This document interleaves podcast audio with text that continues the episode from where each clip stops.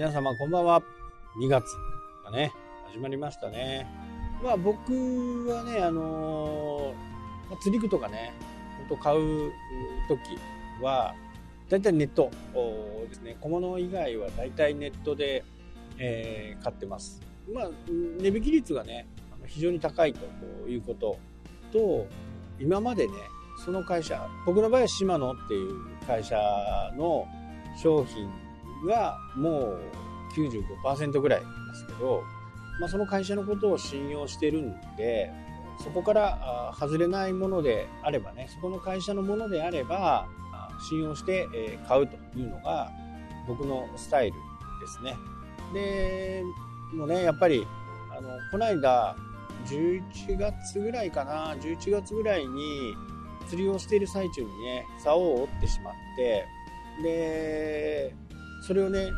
こう、継いでいくようなね、あの、僕の竿っていうのはこう、飛行機でもね、持ち込めるサイズっていうのがあるんですよ。機内持ち込みね。で、それはね、60センチ以下だったかな。なので、姉妹寸法ってこう、畳んだ時に60センチ以内になると、機内持ち込みできるんですよね。なので、日本の航空会社の場合ね、本当ロストバケッジってあんまりないんですけど、でも、その中でね、旅に出て、で、そこで釣りをしようと思って、竿が折れてたって言ったら、もう、もう台無しですよ。なので、僕はそういう、こう、短くなるような、まあ、パックロットっていうね、ロットが多いんですけど、それも、その折ったやつもね、2メーター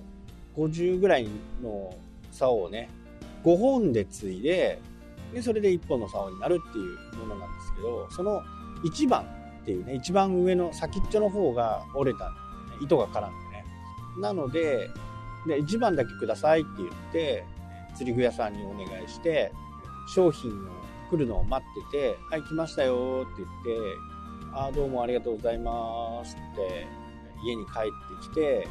1番と2番を継いでみたら全然入んないんですよ。まあ入るには入るんだけど、規定のところまで入らない。で、またね、その釣り具屋さんに持って、今度はその2番も島野に送って、1番と2番のね、細かい調整をやってもらった。まあそれがね、いやいや、10月の末ぐらいかな。だから2ヶ月ぐらいかかったんですよ。そういう不満はあるっちゃあるんですけど、シマノに対してね、メーカーさんに対して。とはいえね、他の今までの使ってきたものとか、アフターサービス含めて、非常に好感が持てるような企業だったんで、もうシマノさんを買おうと決めてます。なので、あのー、安いとはいえね、モンベルとか、スノーピーク、ね、モンベルさんはちょっとお安い、リーズナブルに買えるんですよね。まあ、スノーピークはちょっと高いですけどね。でも、どちらの会社も、とてもね、アフターサービスがいい。まあ、こういう企業に僕はね、あの、憧れるわけですよ。せっかく買ったやつがね、すぐ直してもらえる。まあ、すぐではないですけどね、直しが効く。その辺のホームセンターで買ったテントを直してって言ったら、いや、それ買った方が安いよねっていう話になる。まあそういった企業ね、好きなんで、ネットで釣り具を買うにしても、もう島の一択なんですよね。もし何か不具合があれば、まあ、またメーカーに送る。まあ、言ってしまうとね、それがないと釣りができないっていうことではないんで、まあ、1ヶ月、2ヶ月、場合によっては半年ね、それがなくても釣りができるぐらいのものになってきてて、ただこのね、あのー、昔は楽天経済圏にいましたけど、今はね、もう本当に PayPay 経済圏に移行して、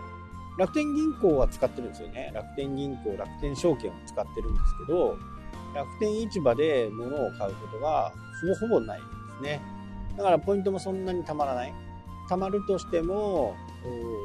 楽天証券の株を買った時とかね、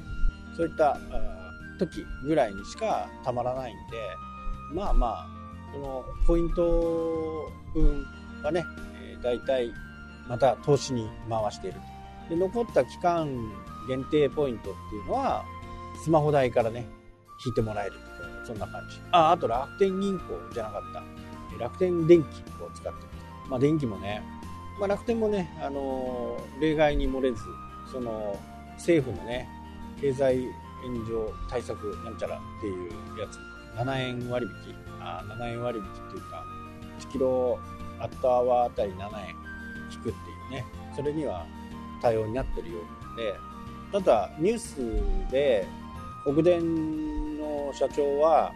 泊まり泊まり原発がね動けば電気料金の値下げをしますそういったことがを言ったらしいですけど、まあ、果たしてどうなのかっていう再稼働するまた2年とかかかんじゃねえの？まあねオール電化の北海道でオール電化の家っていうのはねもう大変ですよね。なんかもうねもうこれダメだっていうツイッターとかよく見ますけどね。もう電気代が10万円を超えてくる。それはきついですよね。本当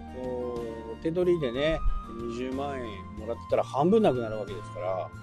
れはもうきついっていうほかない、まあ、早くねこの辺がクリアになるといいのかなと思いますけどまだねロシア・ウクライナ戦争は多分最終決着がね、えー、5月、6月ぐらいかな、まあ、ドイツからもね、EU からも戦車300両ぐらいがね、ウクライナに寄与されるというです。でドイツの、なんつったかな、あのドイツの戦車がもう超強力なんですよ。まあ、最後の最後までね、ドイツは出さないって言ってたんですけど、結局周りにも押されてね、結局供与する形になりましたけど、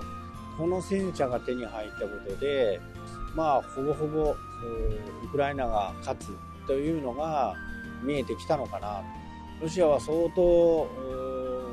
内情が厳しい。まあ、今後どうやってね、国を持ち直すかというところは瀬戸際外交が続いているのかな。で、道北、道東か、道東のね、スケソウダラ安全、安全漁業だと安全違う安全水安全ちょっとうる覚えでね申し訳ないですけど、まあ、ロシアのところに行ってねスケソウとか取るやつも一応ロシアはねノーと言っていますね、まあ、だからロシアで取れるものをね今後なかなかそう簡単にねすぐ OK と言ってこないかな。でお金を送るにもねあの送金ができないんで送金元を止められてるんでねこの辺を解決していかないと同等の漁業者